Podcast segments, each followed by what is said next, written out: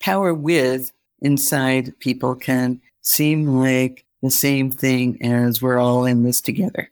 And it's really not. What I think we should be talking about is be collaborative with power so that I still stay in my responsibilities, but I can be more collaborative and less like, you know, the, the leader knows everything and the employee knows nothing and the leader tells the employee what to do. But we can mm-hmm. Talk about their perspective, my perspective. We can collaborate with each other and still have me holding the responsibilities of my role. Would you call yourself a powerful person? And do you trust yourself with power? Does owning your power feel a little bit like holding a hot potato? And I'm curious, what influences your ability to feel powerful? Is it titles, money, time, accomplishments, accolades, access, or how you feel in your body or how your body looks? Maybe the idea of your being powerful feels uncomfortable or elusive, or maybe it's just not something you think about much at all for fear of thinking about power or being powerful feels like a negative thing. You're not alone if that's the case, because so many of us, especially those who don't hold dominant culture identities, have learned to fear power and see it as the enemy. And this causes us to reject our personal power, even in the face of power over experiences from bosses, educators, family, community, and culture. I'm Rebecca Ching, and you're listening to The Unburdened Leader, the show that goes deep with humans who navigate life's challenges and lead in their own ways. Our goal is to learn how they address the burdens they carry how they learn from them, and become better and more impactful leaders of themselves and others. How we language and talk about power often connects with our beliefs about power. The many ways we learn about power, sadly, are often by having it taken away from us, seeing it taken away from others, or seeing people go to great lengths to take and keep power, no matter the costs. These things understandably influence our understanding of power for the worse. Now, we've benefited from many pioneering scholars and social justice leaders who deeply embrace their personal power in the face of systemic abuses of power. Shani Orgad and Rosalind Gill reference many of these leaders in depth and detail in their book Confidence Culture. These leaders saw personal power as a birthright and generative, not as something to fear. Now, this lens on power is not something I was taught, let alone the many I have supported over the last two decades. Many clients came to me to, quote, reclaim their power and find their power and confidence and cure their fears and their doubts. They saw their struggles as a personal and moral failure. And if their struggles persisted and healing felt elusive, this reflected on their lack of worthiness and reinforced their belief that they were powerless. Now, I know their power and confidence were never lost, but just buried under many hard experiences and incessant messaging from a flawed trillion dollar self help industry and a burdened culture holding racism, sexism, materialism, and individualism. Orgad and Gill write in their amazing book that confidence culture is powerful and seductive, and we do not exist outside of this. As feminist scholars of media, culture, and psychological studies, we're profoundly aware that power does not just exist, quote, out there in the world. It also exists in here. It shapes our ways of relating to ourselves and others. Inspired by Black feminist and post colonial scholars, from Frantz Fanon to Said to Bell Hooks and to Octavia Butler, we recognize the psychic force of diverse forms of oppression, the terrifying ways in which subordination and social injustice operate, not simply through dispossession and discrimination, but by taking up residence in our heads and our hearts. Oof. And I also value what Valarie Kaur writes in her beautiful book, See No Stranger, a memoir and manifesto of revolutionary love about power in the face of overwhelming adversity. It lands far different from the often well intentioned but lacking empowerment messages we see proliferated throughout personal and professional development spaces. And she writes, Any act to change the world around us begins with us. It starts with the sense of agency, a sense that we can affect change. The Latin root of the word power means to be able. When we feel helpless in the face of injustice, it is easy to give in to the idea that this is just the way things are because it's the way things have always been. Then someone comes along and sparks our imagination, maybe a prophetic voice from the past or a friend on the phone. We begin to see that the norms and the institutions that order this world are not inevitable, but constructed and therefore can be changed. And the Brazilian educator Paulo Freire calls this internal shift critical consciousness, that moment we tap into our power to change the world around us. It feels like waking up. When we connect with our personal power, it sure does indeed feel like waking up. It feels liberating to no longer live from a burdened sense that we're flawed for doubting ourselves or that we're in deficit because we feel shut down and stuck in our pain and the pain around us. Yeah, it sure does indeed feel like waking up. And today's guest's lens on power is contrary to what many of us have been taught about power. She believes one aspect of power, personal power, is not something to gain, but something you already have and is intrinsic to who you are. And she sees power itself as neutral. I know, mind explosion. Dr. Cedar Barstow has long devoted to helping people own and use their power wisely and well. Her book, Right Use of Power, The Heart of Ethics and Engaging courses are offered at www.rightuseofpower.org. In addition to being the founder of Right Use of Power Institute, Cedar's background includes being a Hakomi mindful somatic therapy trainer, therapist, and ethics consultant. She lives with her husband in Boulder, Colorado. Listen for Cedar's definition of ethics and how it connects to her lens on power. And pay attention to when Cedar shared that she believes power is neutral and also offered this same stance of neutrality towards hierarchies, which took me a minute to get my brain around. And notice when Cedar talks about the different types of power from personal, role, status, collective, and institutional power. All right, y'all, get your notebooks ready, fasten your seatbelts, and please welcome Dr. Cedar Barstow to the Unburdened Leader podcast. Dr. Barstow, thank you for coming on the show. You're so welcome. Uh, well, I want to jump back in. We're going to talk about power and, you know, power is a, it, it's part of your body of work and it's a loaded word. And I think it's particularly a loaded word depending on the identities you hold and your lived experience.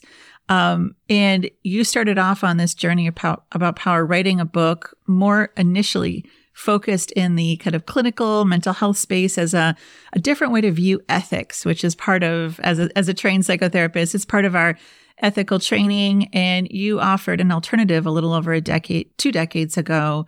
And I'm curious, you know, originally you were just focusing on psychotherapists with this book. What led to your shift in making this work, you know, what you called right use of power? Mm-hmm. What led to you making this shift more open to everyone and not just therapists? So actually, Rebecca, it was 35 years ago. No way. That I started. Oh my this. goodness. I didn't write the book until 10 years after I had begun doing trainings of this um, this approach to ethics in a, in a very embodied way. And I was the the administrative director of the Hakomi Institute at that time. And I really began seeing that, yes, we had a code of ethics. Yes, we had a grievance process, but that didn't mean that people were not making mistakes and causing harm. And exactly. In fact, it tended to be more scary for people because you sign a code of ethics and say, I understand this, I will not do any of these things. But that that doesn't include the life fact that relationships are messy. And no matter how much we want to do good, we make mistakes. And just the simple fact that intentions are often different from their impact.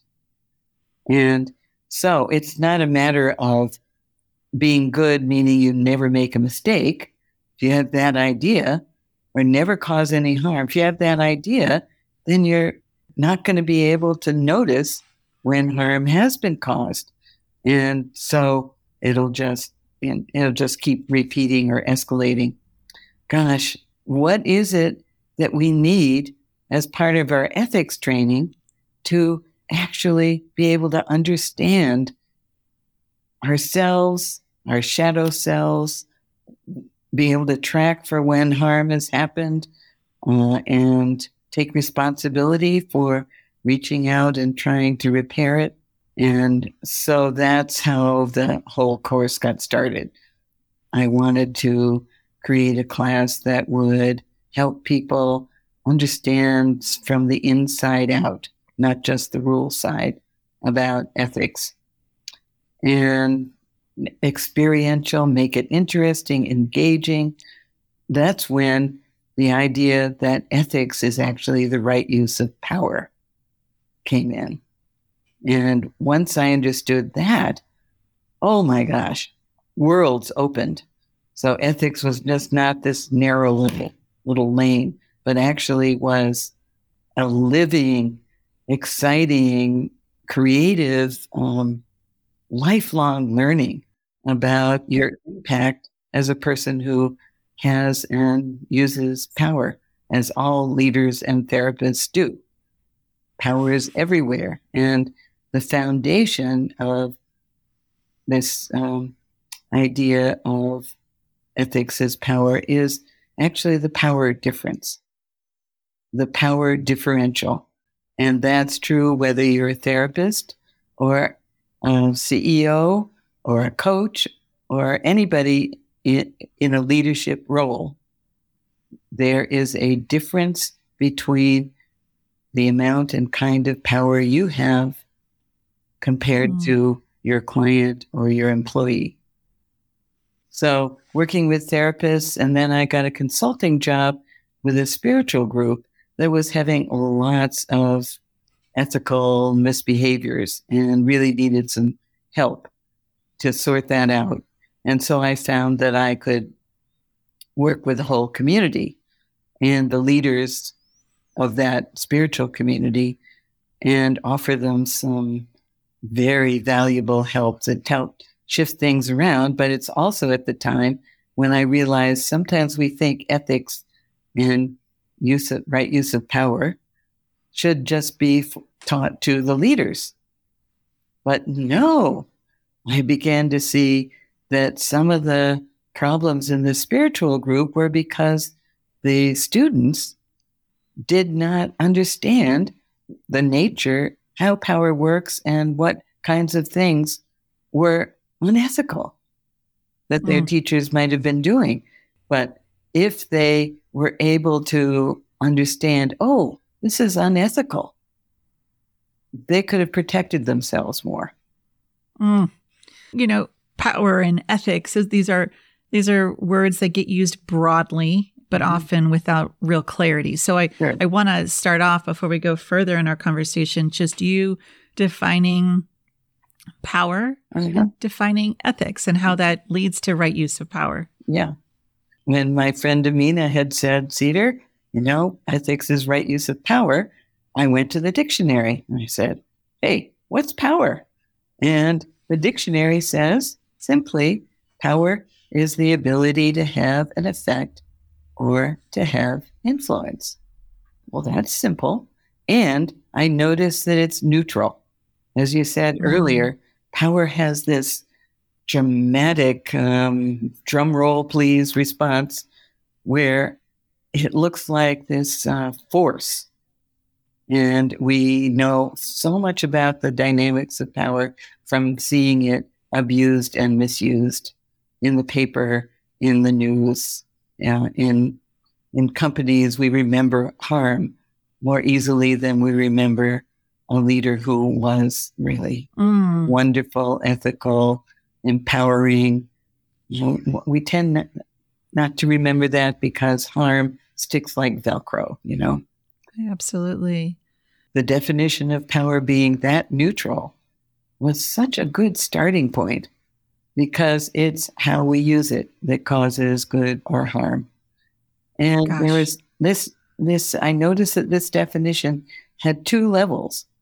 One is power is an ability and it's influence. So the mm-hmm. ability is the capacity to use power. We all have power, even babies have power, personal power when they cry or they laugh. Yes. But then there's influence. And influence is the how of our ability. It really shifts. Uh, because it was interesting. I was interviewing a leader named Kelly Diels who was really uh, appreciative of your work and talked about how we love empowerment, but we don't like the word power, Yes. particularly those who identify as female. And so this that neutral component of it, it's it's been a game changer, especially in so many conversations that I have with those that I work with. And it, it's a little bit of a mind meld initially, too, because there's this sense that we want to push against power, but we also we have power. And so before we move on to getting into the different types of power, how do you define ethics? Well, I'm going to read something from the book, if you don't mind, Absolutely not. because that's the, the simplest. The dictionary definition says that ethics is the study of what is right and wrong and of duty and moral obligation.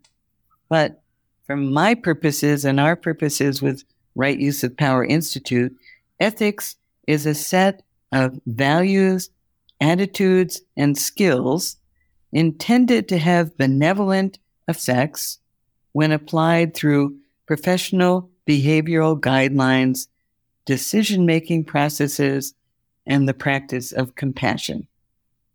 Mm. So that you can see there's there's a, di- a, a felt sense difference between those two kinds of definitions. And what I like about it too is it really is something that we can make our own, Oh yes, you know, in the sense that it, it, there isn't this one way mm-hmm. to be ethical, this one way. And I think sometimes, especially you know, in the clinical space, there's Mhm. sometimes a lot of a lot of polarities and binaries in this, and but there's still this sense of having to be really clear on values Mhm. and that the role of compassion and the role of benevolence Mhm. and where of impact. And so the integration of power and ethics is what your body of work is about. That is that really it? That's the right use of power, correct? Yes.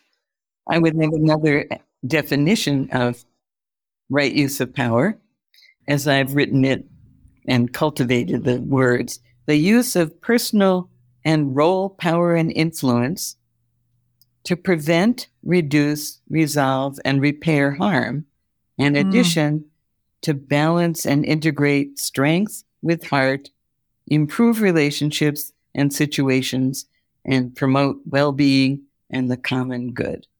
And that really goes back to what you were saying earlier. It's not about never doing harm. If we're in relationships, we're going to have an impact that isn't always helpful to somebody. It's just regardless of our intent. And it's this beautiful framework to not get out of a place of, of scarcity or avoiding relationships or going to a place of shame or blame. Mm-hmm. But it's like it just kicks into, okay, harm was done. Oh. So then here's how do we respond? Yes. how do we repair how do we move towards it's not about a turf um, and it, it it's it takes work and that takes a a really big collective commitment um, but this framework i just feel like my whole nervous system kind of downshifts when i start to look at power and ethics and right use of power this way because it really does move us away from perfectionism That's right. and just you know all of the toxic positivity stuff. And so it, it's really exciting and i i think one thing that i can't stop talking about whether i'm speaking whether i'm running a group whether i'm working with clients is how you broke down different types of power in your right use of power methodology. And i'm just going to say them first and i want to have a little bit of a conversation about them. But you talk about personal power and then and, and what well, let me let me just read them. It's like personal power, role power, status power, collective power, and systemic power. And you added collective and systemic power later on in your work. So originally it was just personal role and status power. And What I love about personal power is how you laid it out. We all have it. You touched on that at the beginning. It can get buried. We can believe the lies that are told that we are powerless. But when you kind of say you have it and it's, you have it, it's in you, you might need to uncover it or reclaim it. But your personal power, tell me a little bit about how, when you are working, especially with organizations, that they respond that everybody has personal power Tell me talk a little about the impact that that has and what you've seen over the years when people really understand the role of personal power. I want to just insert one other thing about the definition. It's the ability to have an effect or to have influence. That implies relationship. Yes. So, one of the things about right use of power is that it's actually about being in right relationship. There's a way that right use of power sets up a an unfortunate binary, wrong and right. But really, what it's about is learning how to be in right relationship with all the types of power that you just named in yourself and with others, both. Yes. That's what I was just going to say is that to me, it, it's my, how my relationship with myself, my inner system, how I, my story, how I lead that is inextricably connected to my role power, status power, and collective and systemic power. Like mm-hmm. if I am not in right relationship or even aware of that personal power, it's hard to engage right in a positive way, in an impactful way that wouldn't do harm. Mm-hmm. And so that that's such a constant, you know, in the IFS world, we kind of talk about the YOU turn, you know, and then the return, you know, so it's like very whiplashy at times, U turn, return in that dance. Mm-hmm. So just the fact that we all, and I believe that I read a lot of leadership books and I read this one book and he talked about leadership is you walk in a room and you have an impact. You things shift just by your presence. Yeah. And I'm like, I'll take that. Yeah. So I think there's some similarities there. So how do you define role power? So let me expand a little more on personal power. In the beginning, I just said, oh, we all have personal power. And then I focused on role power. But then, as the years have gone by, I've seen that we have to focus a lot more on personal power because that's our inner foundation. That's where our values come from. That's where our spirituality comes from. That's where oh, our, our personality comes from. I mean, that's, that's so big. And that's where the trauma is held if we've had, mm. if we've experienced, and all of us have various amounts of, of traumatic harm, that's where yeah. that has to be healed in the personal power space. Role power is often thought of as positional power, um, but I like the word role power. It's kind of related to your your job. It's something that is earned, awarded, elected, or assigned role power automatically is accompanies any position of authority. So, you know, from the family, you know, I'm a parent. Yes. Right. That's a position so. of authority, isn't it? You don't get paid for it like you do when no. you have a, a, a job that you've been hired for, but oh, well, you get paid in love and and then there's, I think, the other hats that we wear that sometimes, and I think this comes with varying degrees of privilege too, which maybe is more related to status yes. power also. But we sometimes, if we're not really owning our role power or we're misusing it, tell me a little bit about what you see when you teach role power. What are some of the common struggles that come up around role power mm-hmm. and yeah what comes up was when you talk about that when you're with organizations i love your questions rebecca so I use this uh, very simple symbolic uh, item, which is a scarf. When anybody comes to a workshop, I ask them to bring a scarf, even an online workshop. I say, So here you are, feel your personal power. And now imagine yourself in any role power that you have. Like when you're a teacher, when you're a therapist, when you're a CEO, when you're um, committee chair, when you're a coach, imagine that when you go in, like I think of it in my therapist chair. I go in and I sit down and I meet my client. And before I enter the door, I imaginarily put on a scarf. And the scarf is the symbol. Often I actually do have a scarf, but it becomes the symbol of role power being an add on power, not mm. something that is my identity. My identity is, is my personal power. So my scarf is embedded with the responsibilities that go with the, my job as a therapist. Responsibilities like providing a safe environment, responsibilities like being the guardian of time, responsibilities of tracking for if my client is um, talking about suicide or some serious issue that I need to provide outside help for. One of my responsibilities is to track their progress and mm-hmm. assess how things are going. These are all the responsibilities that go with my role. And I need at the end of my session to take my scarf off, or else I'm starting to carry that with me and it becomes more and more my identity. And that's a false identity. It's so interesting because over the years, I've seen and worked with so many leaders who are like, I am so successful at work. But at home, I mean, they're struggling. Their marriages are falling apart, their relationship with their kids, their own well being.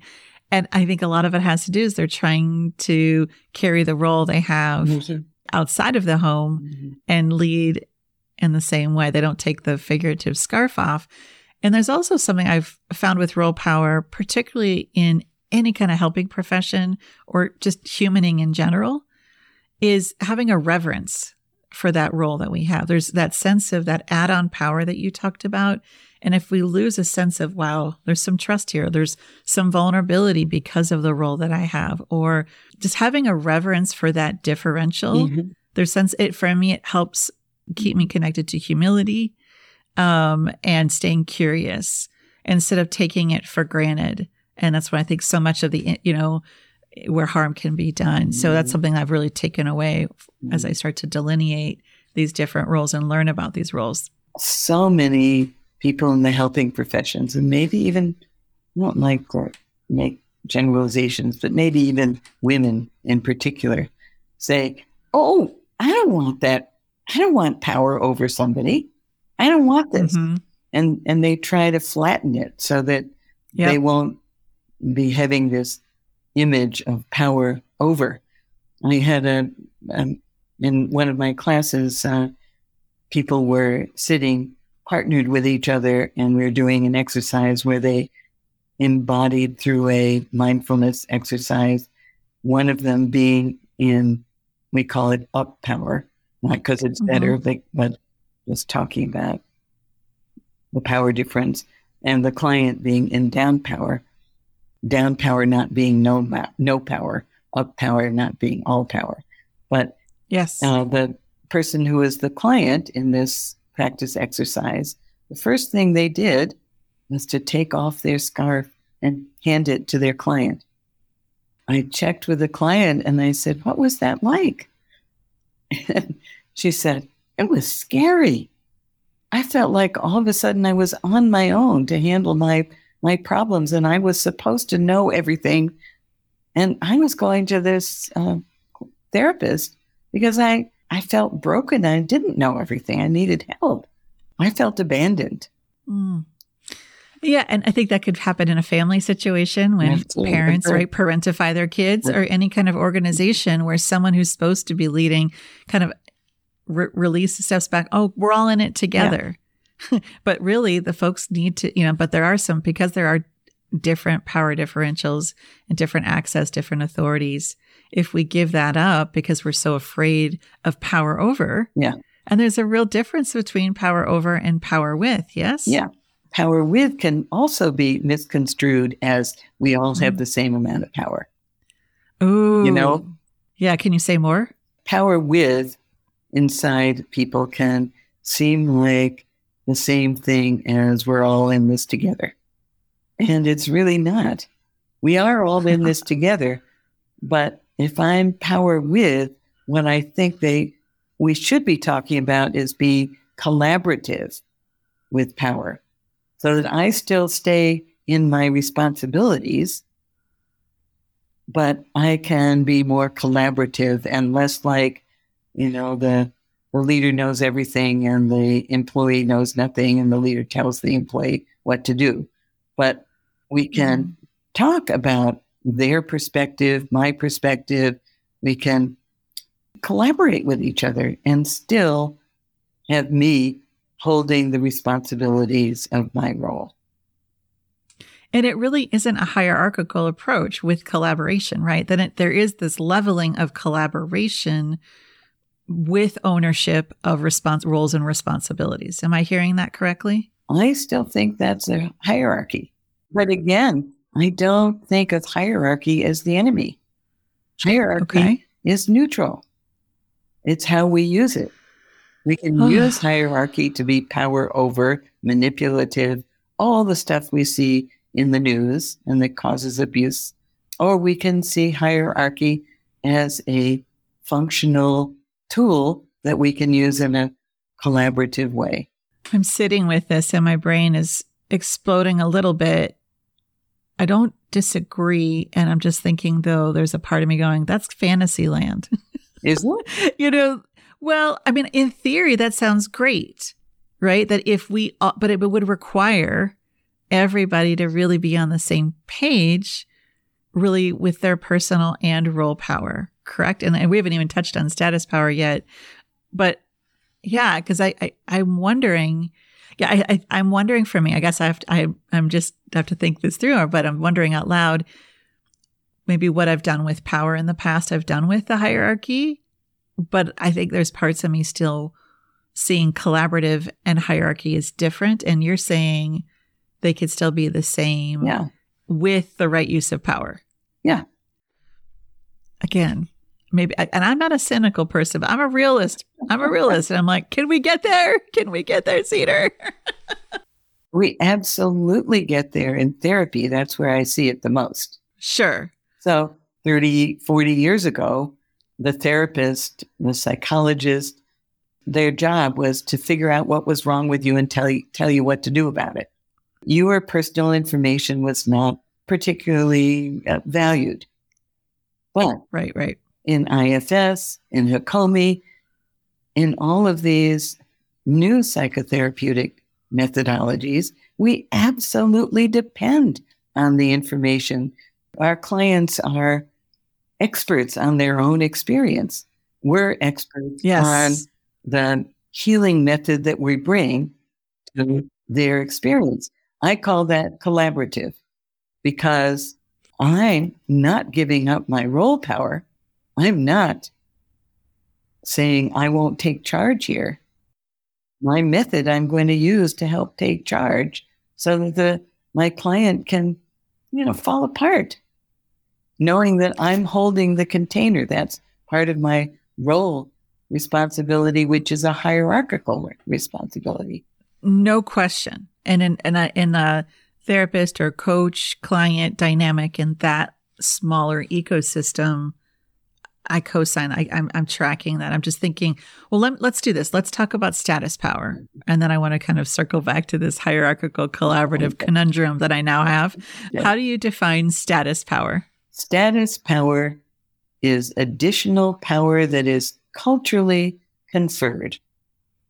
It often goes unrecognized by those who hold it. And since we have multiple social locations, our status power combinations are unique. It depends on cultural values and may change from culture to culture. Examples of status power include race, age, ability, gender, socioeconomic status, for example. So enter status power and you have instant complexity. And instant reasons why folks have a bad and harmful uh, view power as harmful or see it as something that they want to you know, w- reject, work against, or deny. And further, that its Yes. power is so messed up and embedded in systemic power, Absolutely. which causes huge amounts of harm and continues to and continues to and continues to. So that's kind of the next level of where right use of power is trying to work is in status collective and systemic power, which adds so much more to the equation, you know. there have been very few places that I feel like have gotten close to maybe a hierarchical place where personal role and status power were used well. And I feel like just again, because of the identities I hold, like status power off, you know, like you said in the definition, I'm not always aware of it, right? I get to move in and out of spaces because of the identities I hold without thinking much about it. And so how I even use my personal power because of my status power can impact how I use my role power. And so I'm just thinking that through and thinking through in a lot of these organizations that are clinging to a hierarchical model that really, I think, conflates role and status power while diminishing personal power Yes, as kind of just just the way it is. yes, that's all. That's how I it, agree. That's most often what happens. But I think that's one of the the DEI world is trying to work on shifting that around. And with more and less success. I like Yeah. the fact that that I now hear in the DEI world adding in belonging. DEIB. That makes sense to me. And I can also understand because of the complexities of adding systems and status in, it makes the hierarchy even more difficult and challenging to manage in the way I was talking about as collaborative.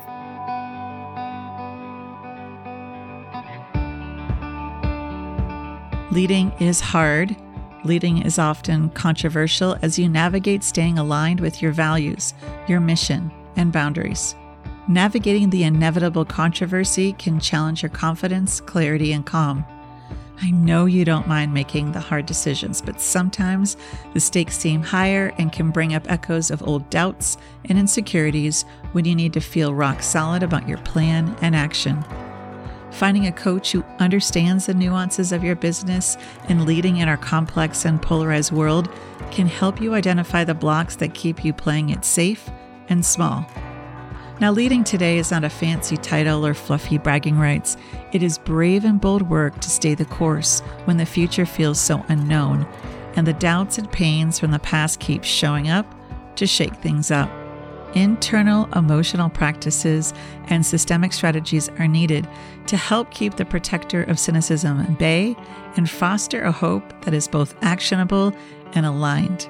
When the stakes are high and you don't want to lose focus, when you want to navigate inevitable conflict between your ears and with those you lead, when time is of the essence and you want to make some hard decisions with confidence and clarity, then Unburdened Leader Coaching is for you, where you deepen the capacity to tolerate the vulnerability of change, innovation, and doing things differently than you were taught.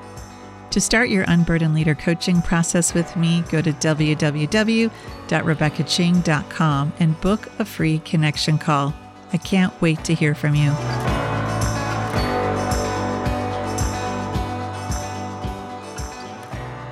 So, when did you decide and why did you decide to add collective and systemic power to these different types of power that you identify? And that comes from my, uh, my now successor, Dr. Amanda Aguilera, Oh, who is, took this and said, Oh, yes. And we need to evolve it now after Yeah. 35 years. We need to evolve it in the direction of working with status power more and those complexities, adding in collective power and systemic power, all of which are neutral. They're actually neutral, all of these. It's how we use them. Well, status power, yes, it, it is neutral, and how we use it ends up with racism, sexism, every ism there is. And right. that's the bad use of it. I wish there weren't even such a thing as status power, but some of the status power, like the status that you get if you've, like I, I will always have status in Right Use of Power Institute, even though I'm not the executive director anymore. Amanda is.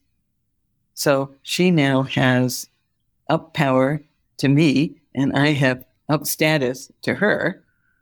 And it's so interesting for us to learn how to weave those together because I need to learn how to use my up status with up status power in a way that, that continues to honor her role power and not keep pulling it back toward me or you know what I mean? Totally. No, I'm tracking. You're in an interesting power shift as you retire and move into a different role.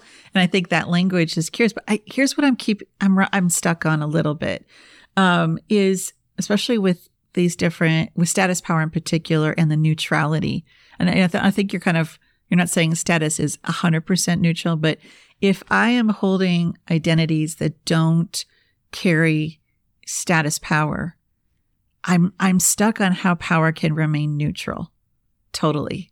Does that make sense? Where I, where I'm stuck on is like I get the personal power piece, but with the intersection of status power with other with role power. That's so sticky. And that's where I think or this this comes from Amanda, actually. I'm gonna honor her with that. She is talking about how if you have culturally assigned lower power, like in the States, being a person of color or a woman, then you need to keep developing and put way more energy, or you do, into developing your personal power. Whereas mm a man or as a white person, you tend to unfairly rest on your privilege and not develop your personal power so much. So you get over identified with your status privileges and think that's you. Yeah, this this principle sounds very, very simple.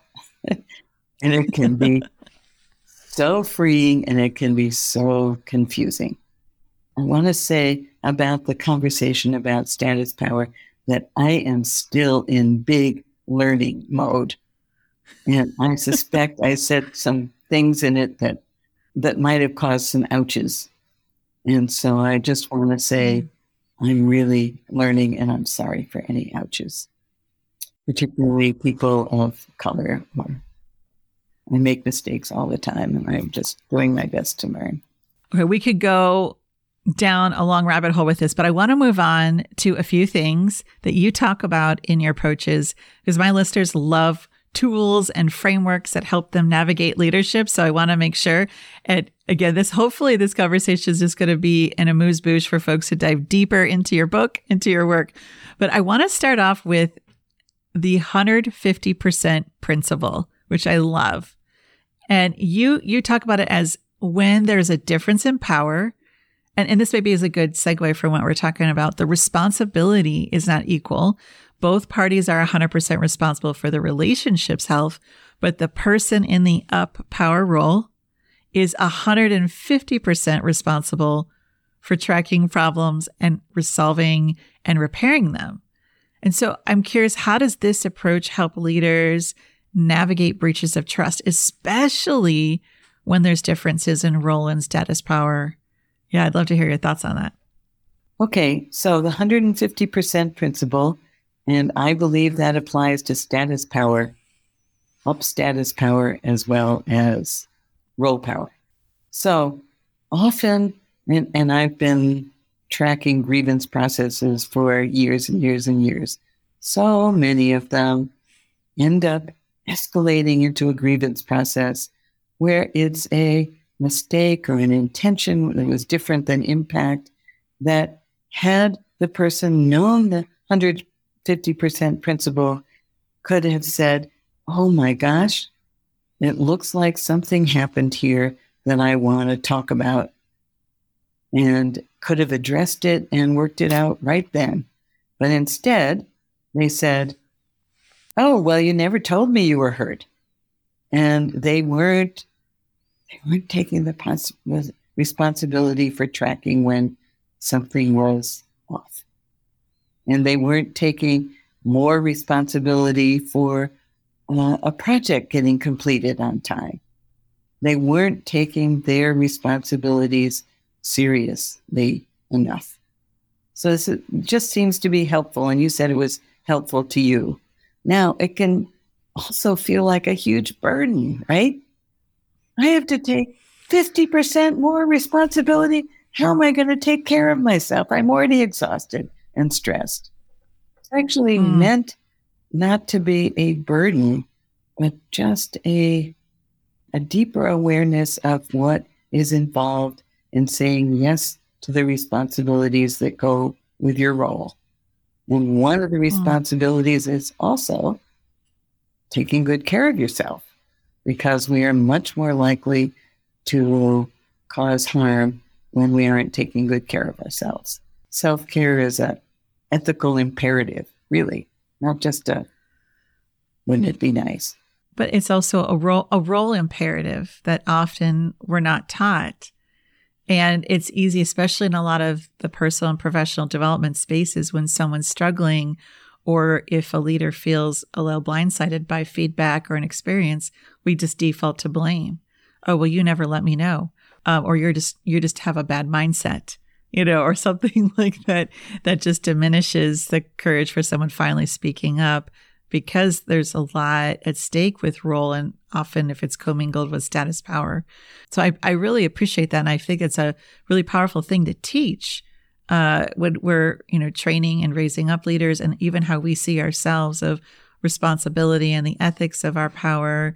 That's saying I got to take a little bit more ownership of here because of the different role powers that I hold. Yeah, and if I have status power privileges, then I need to be 150% responsible mm-hmm. for how I use those and trying to use those for good instead of to uh, further the status quo. Yeah, and if we're just focusing on self protection, right, mm-hmm. then we can't. We're we're not going to be able to return to yeah. the relationship. So yeah. another favorite tool of mine that you write about is the spiral down process.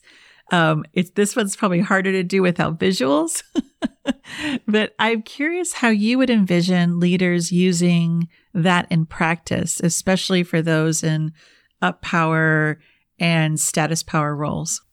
As I was designing this, I wanted to be really uh, useful in a positive way, like power positive way. I began thinking about, I like fours. I like the four directions. I like fours. And I thought, are there, maybe there are four dimensions of power that each has its own skills and awarenesses and inner work, but can be useful to leaders in a difficult spot. Here's a challenging situation. What happens if you look at it from each of these four dimensions? One of them is the dimension of being informed and present. In a situation that's difficult, a leader might say, okay, is there information I'm missing here? Am I really present to what's going on? The second would be to be compassionate and aware, that dimension. And that's looking at the difficulty and saying, is there a way that I'm I'm just stuck in my own anger or my own opinion here and mm. need to be more aware about what my part in this is and more curious and compassionate. And then the third dimension is be connected and accountable. And this focuses on the relationship. What's going on in this difficult relationship? Have I gotten disconnected? Is that causing a problem? Is there some other accountability that I need to understand and take on? And then the fourth is be skillful and proactive. And this relates mm. to the skills that are required to use power wisely and well, like the skill of being able to give and receive feedback well, for example. Mm. And that might in, be involve connecting with somebody else, a colleague or advisor. And how can I be proactive in the future based on what I learned from this experience? What I love about this framework and these quadrants that you created, it just is a real, like, as soon as maybe there is some sort of conflict, some sort of breach, it, it's like this really cool U turn and really specific questions to kind of look. And then, you know, and it, it's a call to where do I need support? Where, where, where are things that I'm missing and I'm not seeing? And if that is a habit with these kind of questions and these different types of quadrants, especially focused on power, it really does. And it, and it can, for me, it's led to further inquiry and clarification Good. where the breach mm-hmm. happened, mm-hmm. right? It's like, hey, I, am wondering more. Was this was this a miss If I'm missing something, and even that is a place where repair happens because I'm when, by being rumbling with that, um, and it helps me not to stay in assuming role. Like I'm going to just have my experience. It really gets me into curiosity. It get, gets moves me towards clarity and compassion. So I really love this, and you you write more about that in your book. So I encourage listeners to get the book and to read it because uh, there's a lot more of these little kind of practices in here that help us untangle from the burdens of the burdens that we carry that have impacted how we see power. Mm-hmm. We also, with Right Use of Power Institute, have trainings in this that are very engaging and alive and growing and and valuable. And having just took the foundational one earlier this year i co-sign how valuable it is and i look forward to taking more. I, I want to wrap up with one question though just for you. And i'm curious how your understanding of a successful relationship especially with power in mind has changed since you were younger you know i think when i was younger i thought that a successful relationship was a conflict free one really? no, I'm like, yep, we were sold that in the movies. yeah, we were. And now I understand the successful relationship is one in which you can have courageous conflict, conversations, work things out. And in working things out, the relationship goes deeper and deeper and has the option of going deeper and deeper. Sometimes courageous conversations end up with a, a conscious saying goodbye. But better mm. to do it mm. consciously than have it come out of a blow up that never gets attention. A place of reactivity. Yeah. Wow. That's powerful. Um, one of the traditions I have on the show now is asking some fun quick fire questions. Uh-oh. Are you ready for yep. us to move into these? Okay. So, what are you reading right now? Well, the best book I have ever read. Oh, I my think. goodness. It's on the top of the New York Times bestseller list, and it's called Covenant with Water Ooh. by Alexander Verghese. Uh, Verghese. Oh, boy, I recommend that. It's about society in India, three generations. It's just, it absolutely, it captivates you. Oh, gosh, I'll add it to the list. What is the best TV show or movie you've seen recently? Just finished with the Transatlantic seven segment series, really beautifully done.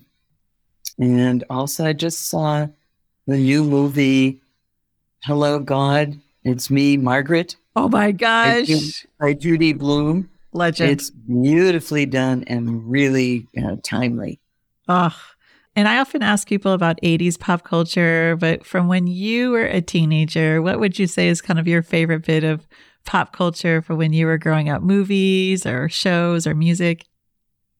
Peter, Paul, and Mary, Judy Collins, Joni Mitchell, and um, musicals.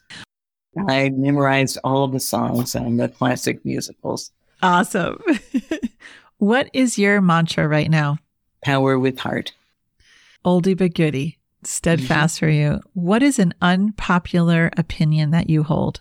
I think maybe I have an opinion that people who are very mm, different can actually find similarities and connections with each other if if they want to and have some skill. Uh, you also taught me too that you know even saying that power is neutral is often an unpopular stance oh, to take too, oh, oh, right? Yeah. yeah. Mm-hmm. And what, hierarchy is well, neutral. I, am still working on that one. Popular. still working on that one. So. Who or what inspires you to be a better leader and human? Well, you've inspired me in this conversation, and Amanda inspires me. My dad and my mother, lots. And Right Use of Power Institute actually has an award every a Power Positive Award, where we pick an organization and a person and name the give them a Power Positive award with a plaque and and you know if i could offer one suggestion. We so often don't let the people who have affected us positively know. And so they never find out. So anybody out there listening think of somebody that you want to appreciate for how they use their power and let them know. It'll make their day. It will. That's a powerful call to action. Thank you so much for that, Dr. Barstow. Where can people find you and the right use of power work if they want to get involved and learn more? www.rightuseofpower.org. Awesome. And we'll make sure to put all kinds of links uh, related to the show in the show notes. I know that we only did a tip of the iceberg with our conversation, and I am honored that you took this time to talk with me. I've been so impacted and moved by your work. It's been very timely and excited. It's just an honor to share it with other people, especially now through this incredible conversation. So thank you for joining me today. Well, this was so exciting. And I had so much fun. Okay, before you go, I want to ensure you take away some valuable insights from this important conversation with Dr. Cedar Barstow. Now, I know for me, Thinking about power as neutral and ethics as a right use of power in right relationship with others has been a game changer for me to changing how I think about and talk about power. And Cedar goes deeper into this in her book, Right Use of Power, and in her training institute, which I recommend highly. Dr. Barstow also shared that ethics is not just this like narrow linear thing to focus on, but a living, exciting, dynamic, lifelong learning practice about our impact on how we lead in all areas of our lives. So I'm curious what influences your definition of power? And what shifted for you as you listened to this conversation on power? And how can you cultivate more power with in the spaces you live and lead? When we develop an ethic of right use of power in the spaces that we lead and live, we develop spaces that can have hard conversations while valuing all people and their experiences. And this is the ongoing work of an unburdened leader. Thank you so much for joining this episode of The Unburdened Leader. If this episode positively impacted you, I would be honored if you left a rating and a review and shared it with a few people you think may be interested and benefit from it. All of these actions help more people hear about the show, and I am so grateful. You can find this episode, show notes, and free Unburdened Leader resources, along with ways to work with me at www.rebeccaching.com. And I am so grateful to the incredible team at Yellow House Media who helped me produce this episode.